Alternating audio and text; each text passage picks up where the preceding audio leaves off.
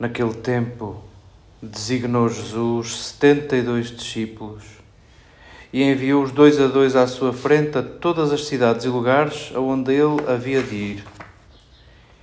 E dizia-lhes: A seara é grande, mas os trabalhadores são poucos. Pedi ao dono da seara que mande trabalhadores para a sua seara. Ide eu vos envio como cordeiros para o meio de lobos.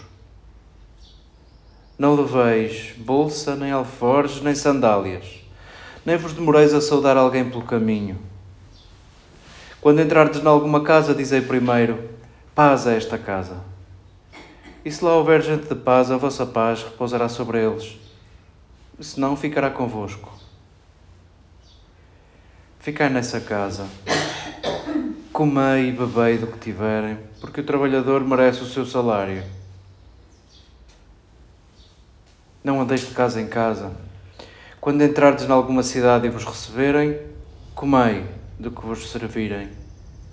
Curai os enfermos que nela houver e dizei-lhes: Está perto de vós o reino de Deus.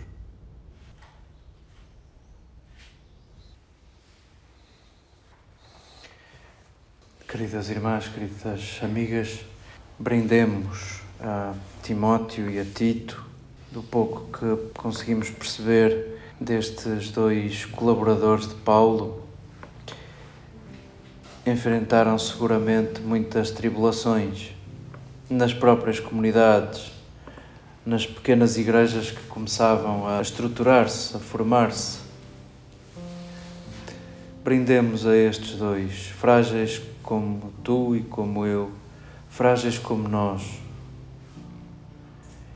E também pela persistência deles, pelo trabalho de pequena escala, de não deixar quebrar, de permitir que coubessem últimos, que coubessem muitos considerados impuros. É por causa do pequeno trabalho deles, ou do grande trabalho em pequenos gestos persistentes que não estamos aqui, que não estamos aqui. E que ingrato seria agora que o cristianismo e no nosso contexto, na tradição católica, é a religião maioritária, que ingrato seria se nos esquecêssemos da tarefa que temos para fazer e que era muito explícita nos primeiros tempos do cristianismo. Incluir todos contando com a fragilidade de cada um. Que bom que isso fosse o trabalho de hoje. Reconhecermos as nossas fragilidades, reconhecermos como comunidade e como igreja a nossa fragilidade e trabalharmos para a inclusão, trabalharmos para que ninguém ficasse para trás. Aqui e ali, com estes tiques de religião maioritária, com estes tiques de religião do império, sentimos que nos esquecemos disso e fazemos o contrário, e somos nós motivos de divisão. Brindemos a Timóteo e a Tito e recordemos o que temos pela frente para fazer. Eles que foram também, em certa medida, enviados como estes 72. Não vejo nada, não vejo nada comei o que os outros comerem. Erguei os que estiverem caídos. E assim saberão que o reino de Deus está próximo. Que bom seria que não nos esquecêssemos destas tarefas que foram pedidas aos 72, aos 72 mil, aos 72 milhões dos discípulos de Jesus de todos os tempos isto de comer o que aí se come, o mesmo é dizer não se separarem entre puros e impuros, já que o judaísmo se distingue à mesa. Construir fraternidade, construir semelhança. Isto de curar doenças, nós não percebemos nada das curas biológicas de Jesus, mas percebemos bem a dica das curas biográficas de Jesus. Isso de erguer últimos, Esses que não tinham, por via da, da sua maldição, por via da sua doença, não tinham condições para ir ao centro, para ir ao templo, para se relacionarem com outros. E a cura de Jesus foi tratá-los como pessoas, erguê-los como semelhantes. E é isso que é pedido aos discípulos de Jesus, apagando as fronteiras entre puros e impuros, construindo semelhança, assim manifestamos a proximidade do Reino de Deus.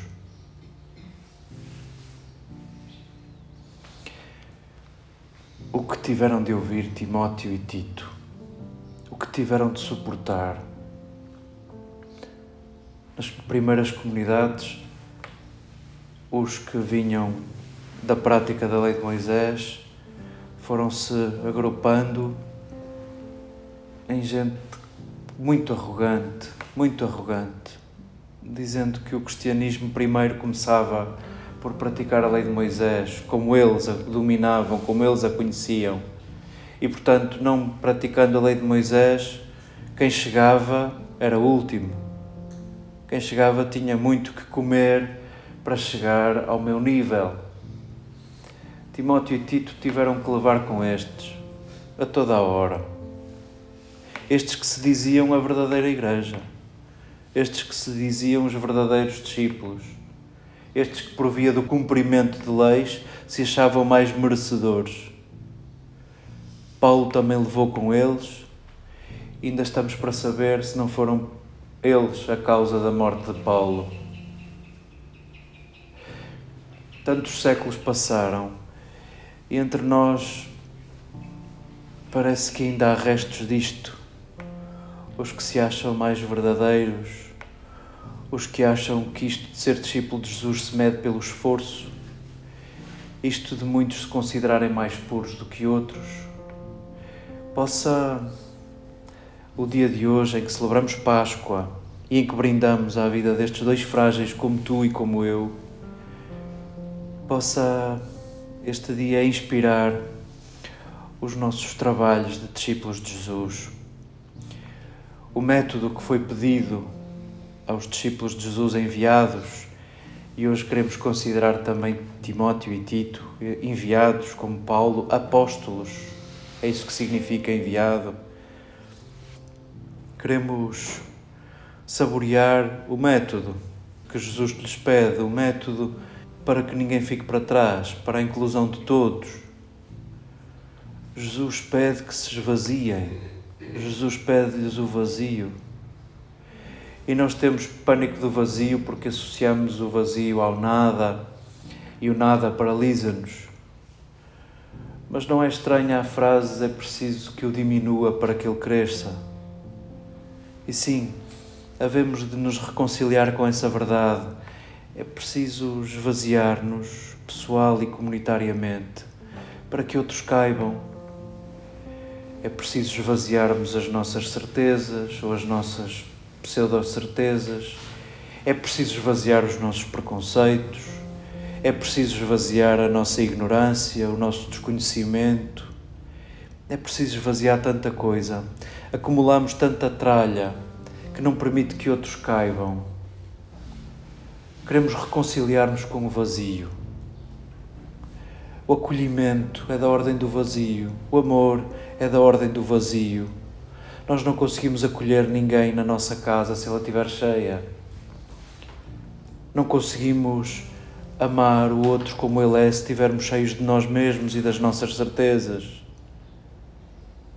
Queremos reconciliar-nos com este registro de trabalho permanente e diário de nos questionarmos, de nos esvaziarmos, de diminuirmos o nosso espaço para que outros caibam, por via da escuta, por via do conhecimento, por via deste trabalho fantástico de permitir que tu sejas, permitir que tu sejas como tu és.